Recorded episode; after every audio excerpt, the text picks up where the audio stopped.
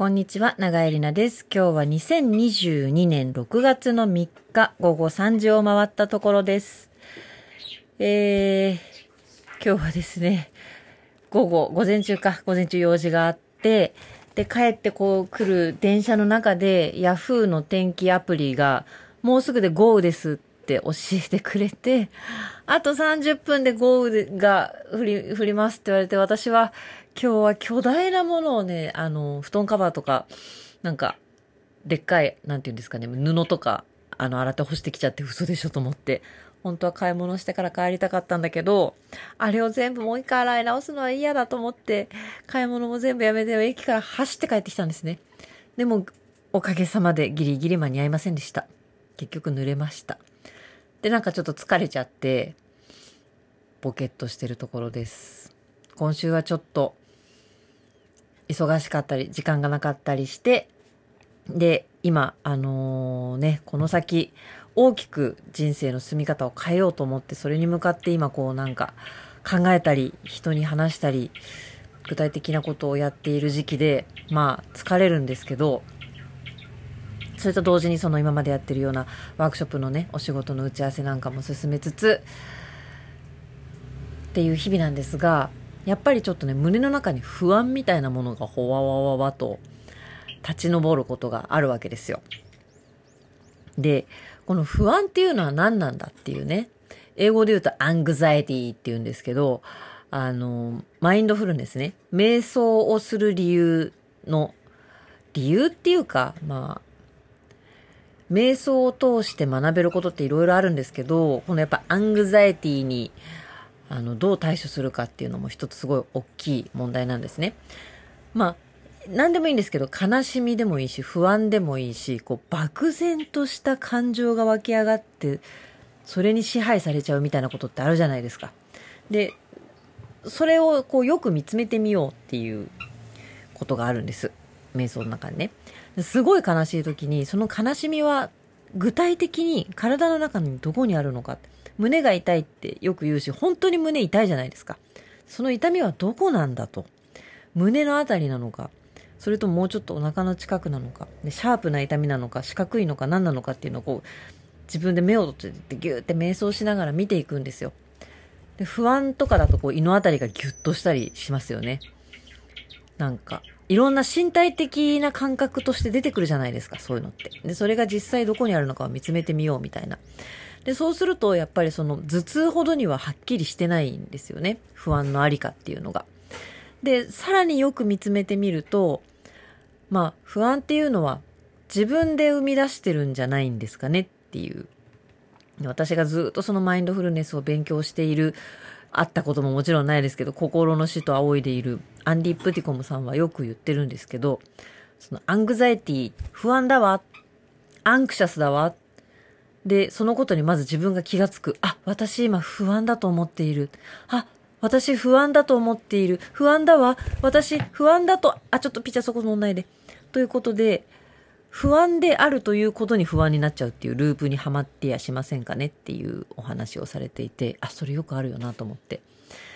自分ではこの先のことをね、うまくいくかどうかとかまだわかんないのに、まず先に不安感っていうのが感じられちゃって、あ、不安って思うと、私不安なんだ。なんかその感覚が先に勝手に生まれてきちゃって、それを認識することで不安と確実にこう感じちゃう。で、不安なんだっていうことが自分の中で明確化されると、よりその生まれた不安が強くなるみたいなね。で、やっぱり今私こう、この先の人生をバキッと変えようとしているので、40でバキッと一回変えて、その時も大変でした。もう泣きわめいたりね、してました。ものすごくね。なんかこう、やっぱり、自分の進む方向を決めるっていうことは、なんていうんですかね、それまで一緒に歩いていた人と一緒に歩けなくなっちゃうことがあったりもするんですよ。で、やっぱいろんな痛みを伴うんです、変化って。その時はそこまで考えてなかったですけど、もうちょっとただ必死でいろいろやってただけなんですけど、まあしんどかったですね、すごいね。だろうじゃないよ。その時はなんかちょっと必死すぎて不安とかを感じる余裕もなくて、まあ今思えばね39とか40なんて全然若いですから、えいやみたいな感じでその方向転換を行ったんですけども、今もうすぐ50になりますので、いろいろね大人にもなって、そんなえいやじゃできないことがいろいろあるんですよ。でしっかりこう準備していろいろ考えて、こういう風にやっていこう、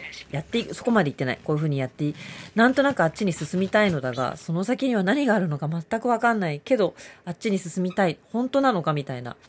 自問自答みたいのを繰り返してて、ね、やっぱりなんかあっちに進みたいんだっていう思いはあるんだけど、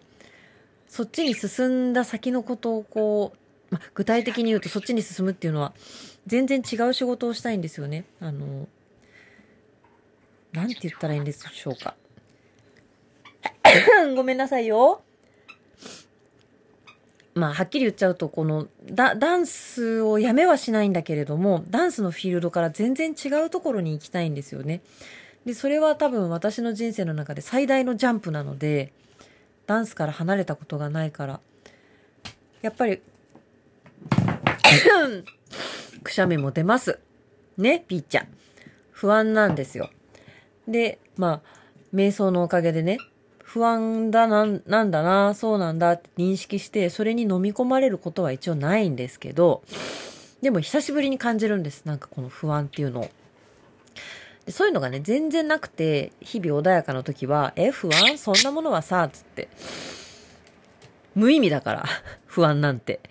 不安だなって思うんだったら、問題をちゃんとこう分析して、じゃあどうすればいいのかって対策を考えて行動するだけでしょ？イエみたいな。そういう感じなんですけど、まあやっぱり不安になるとね、そんなにスッキリはいかないわけで。まあでもそれでも何に対して不安なんかなっていうことをちょっと考えてみたんですよ。で、まあ一番最初に来る分かりやすい不安っていうのはやっぱお金の問題ですよね。仕事をいきなり大きく変えるって言ったって明日からその仕事がうまくいくわけじゃないし、その起業をしたいんですよね。自分で仕事を作りたいけど、それってやっぱそんな簡単なことじゃないですから、それがちゃんとお金になるかどうかはわかんないし、しかもね、人を雇いたいので、その人たちにちゃんとお給料払えるのかとかね、人を雇うってすげえことだなみたいな。大変なことだ。会社を作るとかっていうのもね、全くやったことがないから分かんないし、そのやらなきゃいけないこととかね、それをこう乗り越えなきゃいけないハードルを思うとふわっと不安になるわけです。でもそれは分かんないから不安なわけで、やることがちゃんと見えて決まりさえすれば解消される種類の不安だと思うんですよ。でもね、もっと深いとこにある不安っていうのはそういうのじゃないなと思って、まあこれも分かんないですけど、自分で分析してみたところ、やっぱりこう他人の期待を裏切ることになるかもしれないっていう不安ですね。これは全ての人に当てはまるようなことなのかどうかわかんないですけど、やっぱそれまで生きてきた人生の中で作った人間関係があるじゃないですか。で、その人たちに期待されてる自分の立場とか役割とかキャラクターってありますでしょ？で、私の場合は自分で作ってきたところもあって、まあ割といつも元気です。で、やるぞっつって、おーって言って、あっちだやーって言って走っていくみたいなね。みんなついてこいっつって割と引っ張るタイプですよ。で、山猫団という団体も作って人も巻き込んで、やるぞっつっていろんなことをやってきました。でも、なんていうんですかね、そうやって巻き込んだ人がいろいろいるし、なんだろうな、私に期待を持ってくれてる人たちもいる。で、それに対して、いや、私ちょっとやっぱ全然違うことやりたいんで、なんかわかりやすく言うと、例えば私がお店を開きました。で、そこに来てくれるお客さんもね、います。常連さんもいます。でも私ね、もうこういうお店じゃなくて、なんか違うことしたいんだよ。だからお店閉めるねって言ったら、お客さんがっかりするじゃないですか。せっかくね、気に入りのお店があったのにっていう。で、それでも私はこっちに行きたいんだって行くことに対する是非はないんですけど、行きたいと思ったらもう行くしかないんだけど、でもそういうふうにこう人をがっかりさせてまで自分の身の振り方を変えるのか、そこでまた人間関係がおそらく変わるし、なんですかね、私にこういうことをやってほしいって期待してる人たちがいて、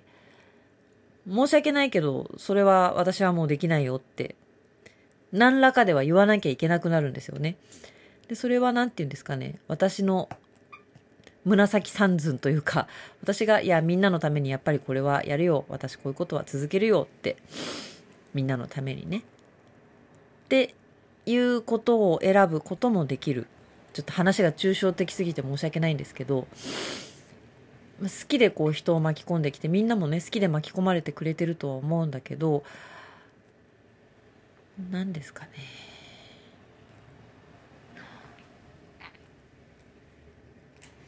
その期待を私が勝手にねそういうふうに期待されてると思ってるだけな可能性もありますけど、うん、それでも人の期待に応えられないということをね分かりつつ、それでも全然違う方向に行くのかと、果たしてそっちは本当に明るい道かどうか分かんないのに、それでもそっちに行くんだあなたっていう自問自答をしているわけですよ。でやっぱりその未知の世界にね、違うフィールドに行く時には怖いし、あんまり気にしてないんですけど、やっぱり年齢とかって出てきますね。なんか全然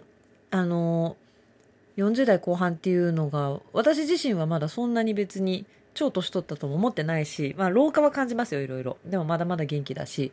これから仕事を始めることも何でもまだまだできるって思ってるんだけど、この間ちょっとね20代の若い女の子と話していた時に、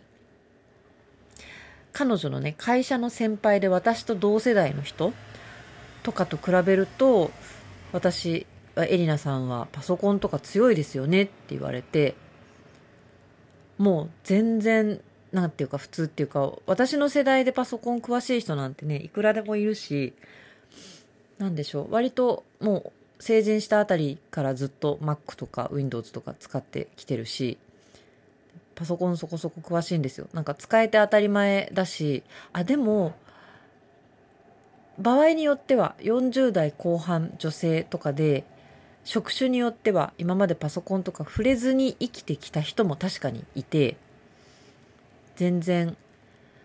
使えません、分かりませんっていう人もまあいるよなと。今の30代でパソコン全く使えない人ってほぼいないですよね、多分ね。20代になるとまたちょっと違うのかもしれないけど、スマホが当たり前世代はパソコンとかの知識がどうなのかっていうのはちょっと分かんないんですけど、でも多分馴染むの早いですよね、何でも新しいテクノロジーね。で40代後半っていうと、そういう新しいテクノロジーについていけてなくて当たり前って思われる世代なんだなと思って、ああそうか、私自身は別に世の中についていけないわとか思ってないんだけど、40代後半ですって言った時に周りの人がどう思うかっていうね、あ、この人はそっかそっか、じゃああんまりわかんないかなパソコンのこととかって思われちゃう可能性があるんだなと思って、全然別にそんな大したことじゃないんですけど、でもそういう年齢である、そして今後どんどん年齢が上がっていく時に、私が大丈夫です、全然元気ですよ、理解力もありますしって口でいくら言ったところで、周りはそうは思ってくれないかもしれないっていうことが出てくるんだなと思って、でそこでもう一つ思うのがですね、わからないには2種類あるっていう、これはですねウクライナで戦争が始まってからいろんなところに引っ張りだこになってた防衛省の安全保障を専門にやってる防衛研究所だったかなっていうところがあって、そこの安全保障のスペシャリストの高橋さんっていう人がいるんですけど、高橋さんだったかな確か、ものすごくねこう冷静に的確にこう状況を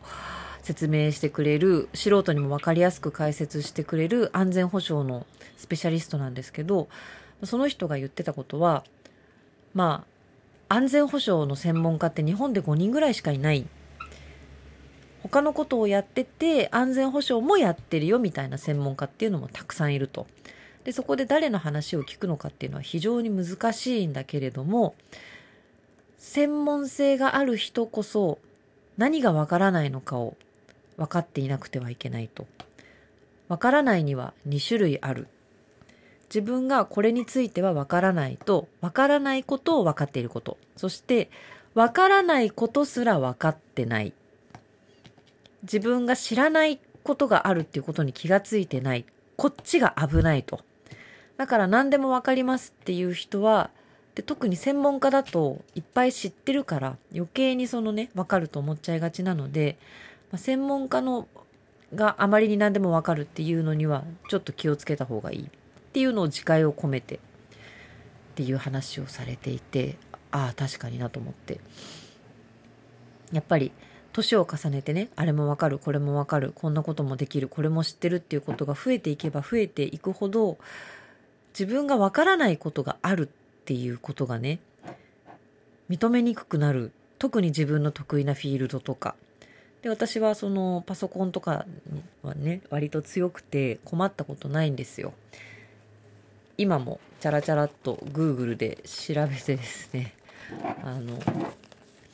マジックマウス2っていう Apple のワイヤレスマウスを買ったんですけど、それを Windows で使いたくって、 Windows で使えるようにするためにコマンドプロンプトを使ってあるドライバーをインストールして使えるようにしたんですけど、そういうのとかスルスルってすぐできちゃう。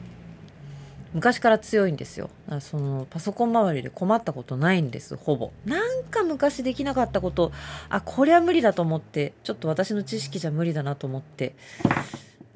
なんか諦めたことはありましたけど、 Windows の修復だったかな忘れちゃったけど、まあ、でもおよそ困ったことはないくて、でずっとそう思って生きてるんですよ。私は大体わかるパソコンのことは。それが今すごい危ないなと思って、パソコンのことがわかる私っていう、それすらがもうなんか古臭くないですかちょっと私 NFT って皆さんご存知ですか？まだちょっとちゃんと調べてなくて、私もうよくわかんないんですよ NFT とか。まずビットコインとか仮想通貨があって、でその先に NFT っていうのが今なんかね流行ってますよね。ちょっと私も説明できないんですけど、美術作品とかをデジタル空間の中にしかない、データでしか存在しない美術作品とかに、番号をつけてコピーを販売するっていうね。日本人でもそれですごいなんか、ものすごい作品売ってる若い女性がいて、あれで、ダメだ、言葉が出てこない。なんかゴーグルみたいなやつで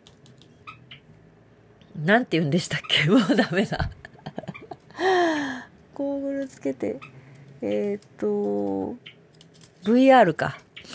VR 空間上でなんか3次元のイラストを描いて、でそれを売ると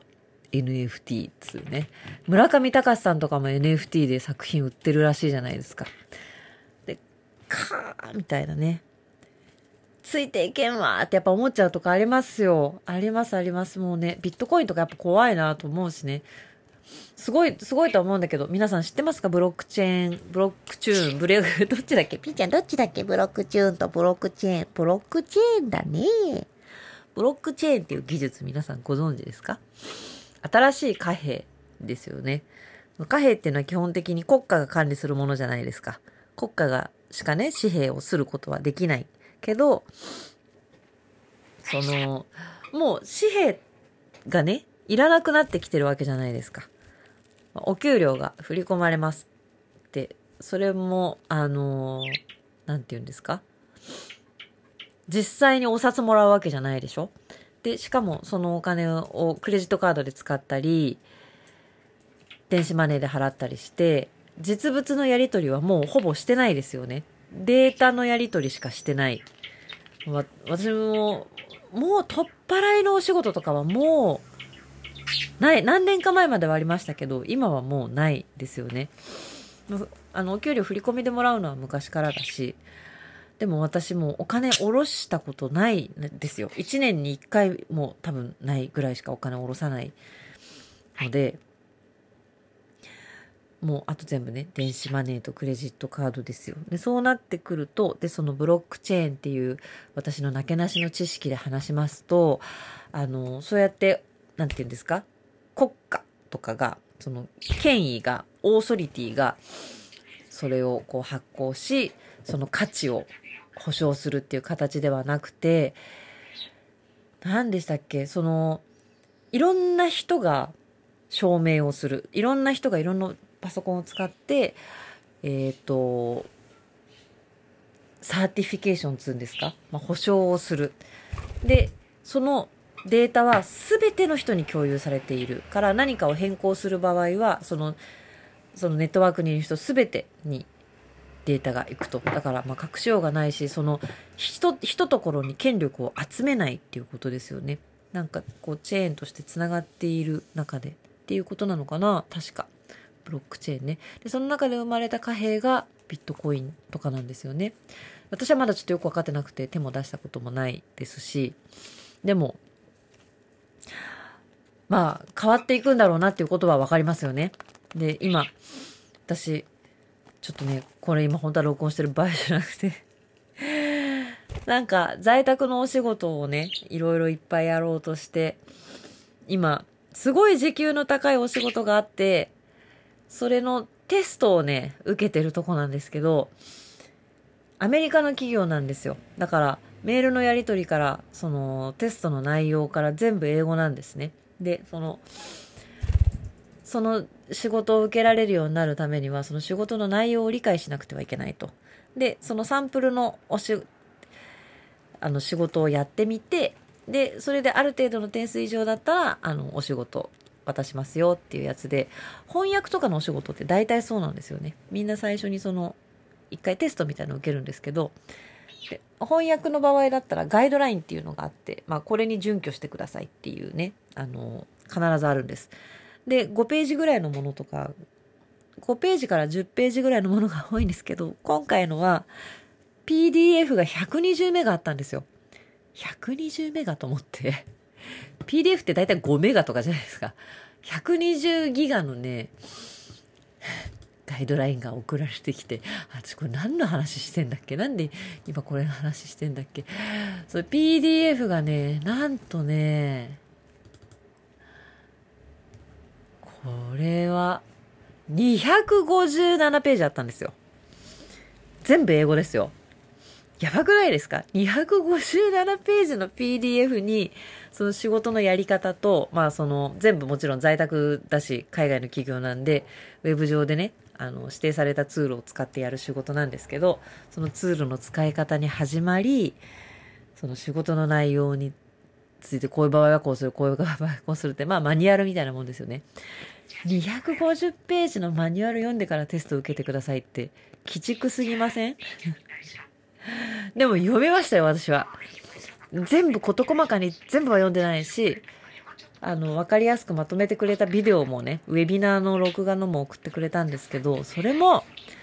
5時間あったんですよ、ビデオ。なんでこの話になったんだっけ？忘れちゃった。もう疲れたんですよ。でもそのね、なんとかガイドラインも読み、一応仕事の内容も理解し、テストを受けたんですよ、昨日の夜。で、テストの結果が今朝返ってきて、残念ながら、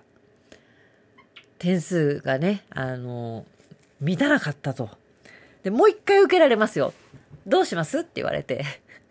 受けたかったら、今日中にもう一回テスト受けてくださいねって言われて。どうしようかなと思ってるところです。私今ね、進撃の巨人見てるんですよ。なんか進撃の巨人面白いよねみたいな話をワコードたちがしてるのを聞いて、私全然見たことないみたいな、何も知らんし絵が気持ち悪くて嫌だみたいなことを言ったら、でも面白いですよって言われて、ちょっと見始めたら、もう本当に辛いけど、人がパンパン死んでね、辛い話なんだけど、面白くて見始めちゃって、アニメとか私100年ぶりぐらいに見るので、このね、ガイドライン250ページもあるガイドラインを読んで試験を受けた。それでも2回試験を受けるチャンスがある。で、1回目がダメだった。ここでもし、アニメの主人公ならどうする？アニメ的には美味しい展開であると。かなりの労力をかけて、準備した。そして、ダメだった。やっぱ1回目でね、通らないですよ。漫画的にはね。1回目で楽々合格なんてことはないですよ。1回目で試験はパスできなかった。さあ、どうする？次週。もうやめようよ。もっと違う仕事を探そうよっていう弱気な仲間がいて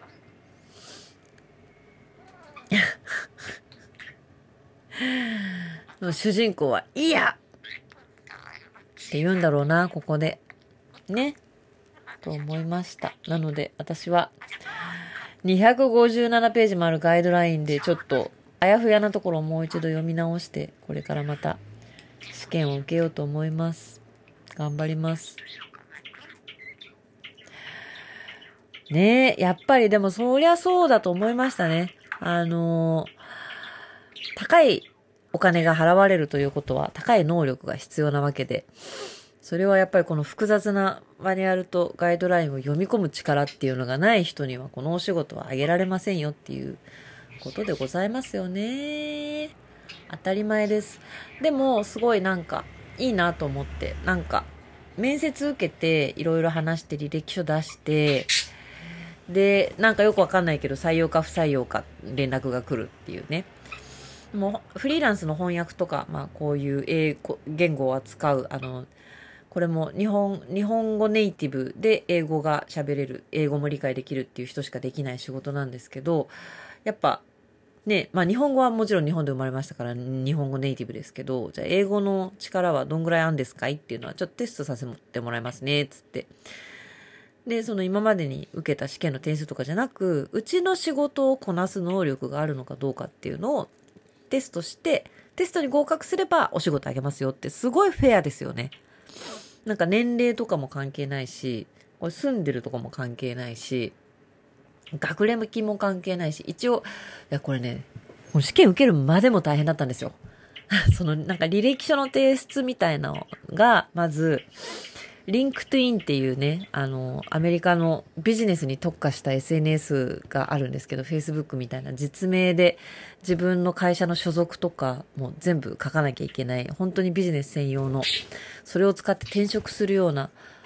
SNS があるんですけど、で、私、リンクトゥインのページ持ってたんだけど、ほったらかしだったんですよ。で、まず、リンクトゥインの URL を送れと。で、さらに、英語で CV をね、送ってくれと。出た CV。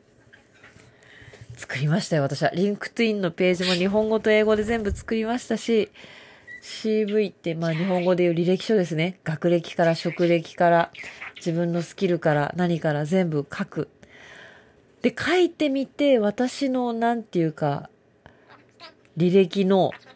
ボロボロさ。専門学校卒業で、しかもダンスの学部ですよ。を出ていて、その後ずっとフリーランスね。ね、英語が喋れますって言ったって、トイックの点数しか書けることなくて、どこかで英語も勉強しましたって言ったって、高校で勉強したきりですよ。まあ、なんて弱い。すごいひどいなと思って、私の自分で思う強みとかなんとかはこう CV とかには一切書けなかったですけれども、まあ全員に受けさせてくれるのかもしれないけどね、CV ありがとうっつって、じゃあちょっとガイドラインを送るので試験受けてみてって言ってもらったので、今週すごい疲れたのはもうそれのせいですね。もう頭おかしくなるぐらいガイドライン読んでたんででもね、あれです。可愛い鳥たちを寂しい思いをさせずに、ね、お家で見守りながら。で、あれです。やっぱり私どうしても電車に乗りたくないので、なんか、でもそれでもワークショップの仕事だとかいろんな、こう、行かないとできない仕事ってやっぱいろいろありますので、それだけでね、生計立てられてないところが情けないとこですけども、家で仕事したいんですよ。やっぱりどうしてもね。だから、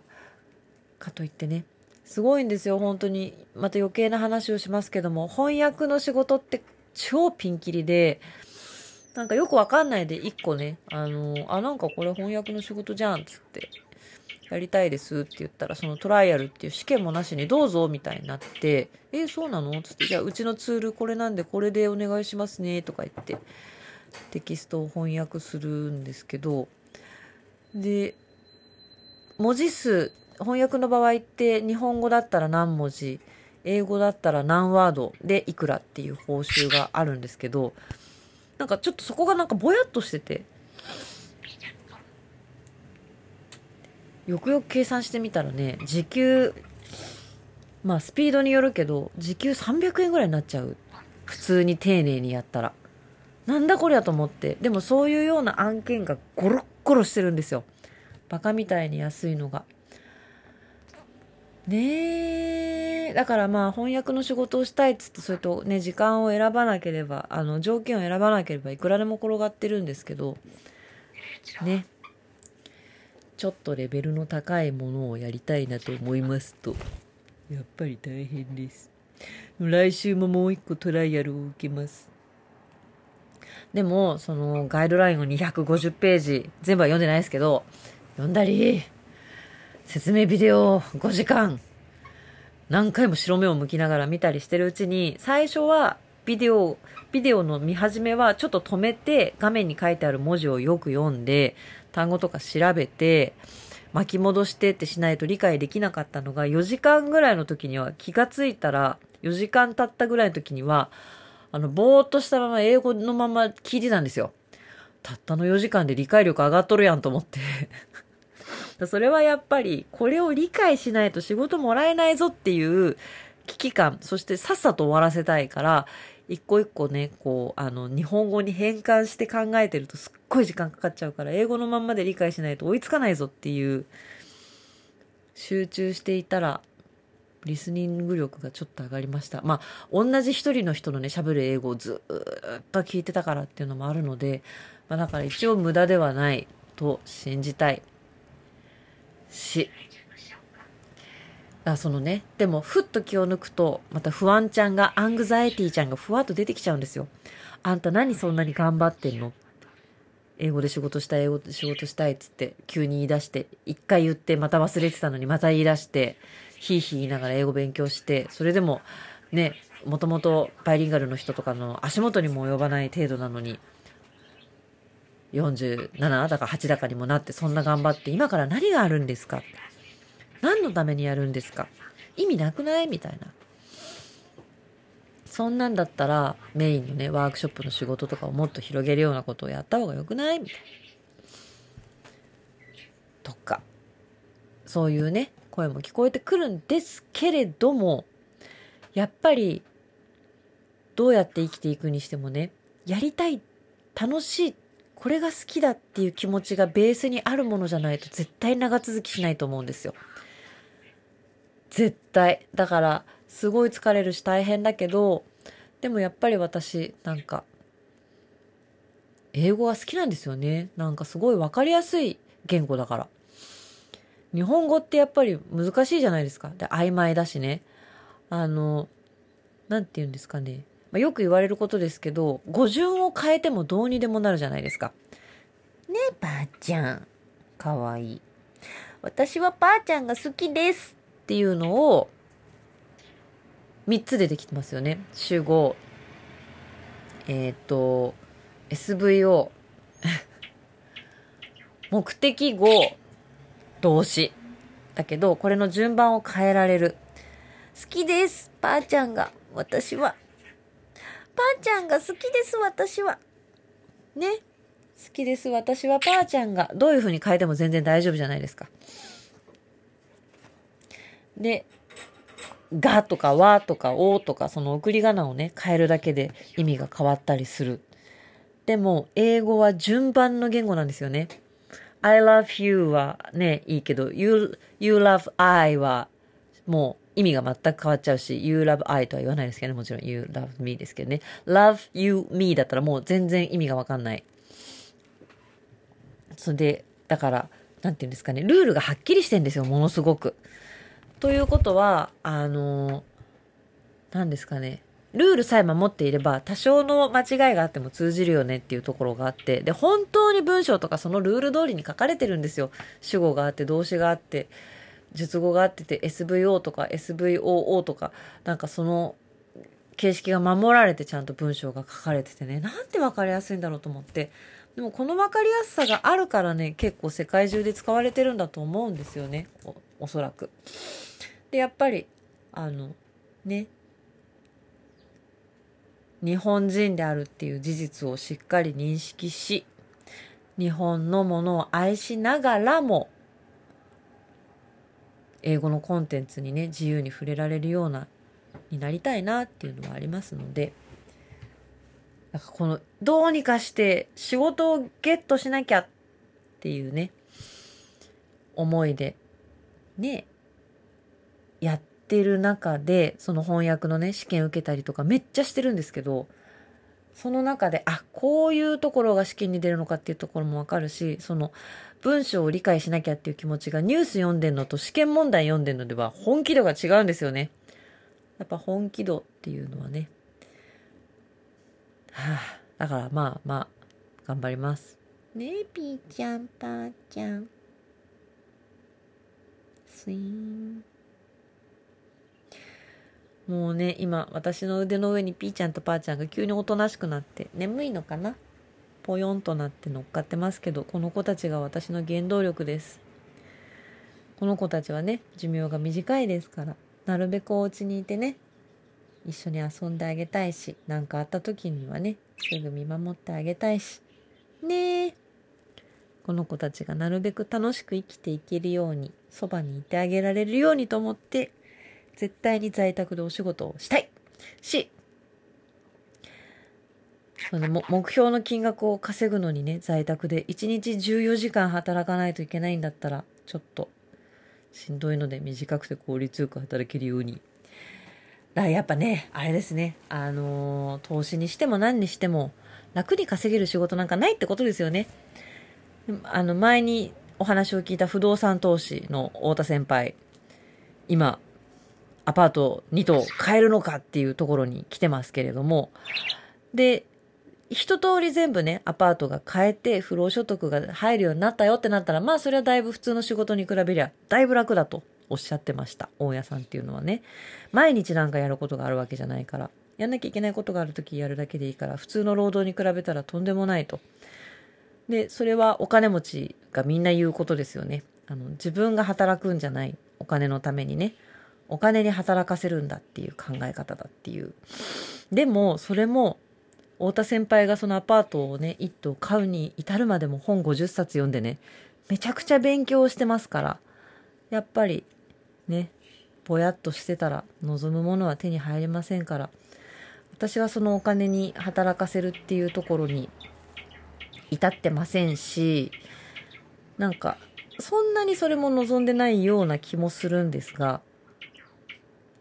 なるべく効率よく稼ぎたいっていう気持ちはありますが、まあ効率よくっていうか楽しくね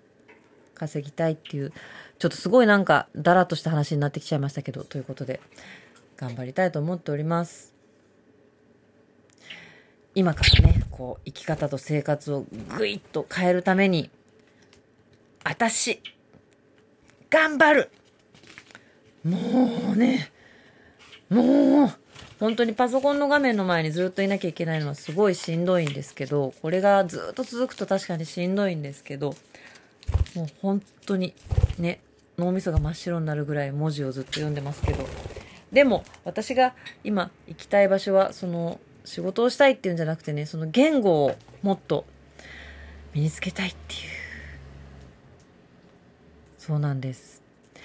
日本語とね今その英語を日本語に翻訳したり、日本語を英語に翻訳したりっていうことを仕事にしようとして勉強しつつ、その試験を受ける中で私は日本語の難しさにね圧倒されてますね。やっぱ喋れるって思ってるし書けるって思ってるし、日本語なら任せてよって思ってたけど、とんでもない日本語を正しく使うということはすごく難しくてですね、まあ喋る言葉ならね、なんとなくでいいかもしれないし、まあ伝わればいいっていうところあるけれども、まあ、きちんといろんな人に読んでもらおうと思った場合にですね、文章を正しく理解してもらうように書くっていうことはめちゃくちゃ難しいんですよ。でしかもそれをダラダラ書かないで、短く分かりやすく簡潔に書く力っていうのは、それは言語の力でありつつも、やっぱり自分が今何をどう理解して、それをどうアウトプットしようとしてるのかっていうことを頭の中でまとめられないと文章にはできないわけです。だからなんか言語を扱うっていうことは好きだけど苦手な分野だったんだけど、これをこう英語と日本語っていう変換作業をするために、何を言わんとしているのかっていうことを深く考えるっていうことはめちゃくちゃ頭の体操になりますねと思います。なので頭が退化しないようにボケないようにっていうのも含めて頭から湯気を出しながらもうちょっと頑張ってみようと思います。もう本当に大変でこのテストがもうちょっと昨日までプシューってなってたんですけど、今、見えない、姿の見えない皆さんにお話を聞いていただいたおかげで、勝手にやる気が出ました。ということで、こんなグダグダな話を聞いてくださってありがとうございます。きっと皆さんは私よりずっと頑張って生きてると思います。多分ね、私は相当なダメ人間なので。でもですよ、皆さんがちょっとしんどいなと思う時があったら、あのダメ人間ですら250ページのPDF を読んだんだ。私も頑張ろうと思っていただけたら幸いです。そうやってね、実際は、あれですよ。私は寝転がって進撃の巨人見てるかもしれません。それでも、妄想の中で、きっとあの人は今頑張ってるっていうね。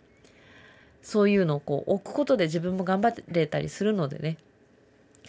あ、そうだ。頑張ろうって思う時の、一つの、尻叩き用の無知として、無知じゃないな。先に進むための明るいランプの代わりとして、泣きながら250ページの PDF を読む私のことを心に留めておいていただければ。ということで、もう一回この PDF をチェックしながら頑張って試験を受けたいと思います。頑張ります。ということで、皆さんも頑張ったり、頑張らなかったりしながら、それでも、やりたい、楽しいと思う方に向かって生きてまいりましょう。いや、ピーちゃん最後に一言。ピー。それかじってるだけ。ピーちゃんピーはピーちゃんピーちゃんピーって言わないの？言わないの。ピーちゃんピーって言わないの？はい。もうこの可愛らしい姿が皆さんにお見せできなくて残念です。今日はちょっとおとなしいです。なんかね、雨降ったからかな。はい。ということで、本当に今日グダグダになっちゃってすいませんでした。それではまた。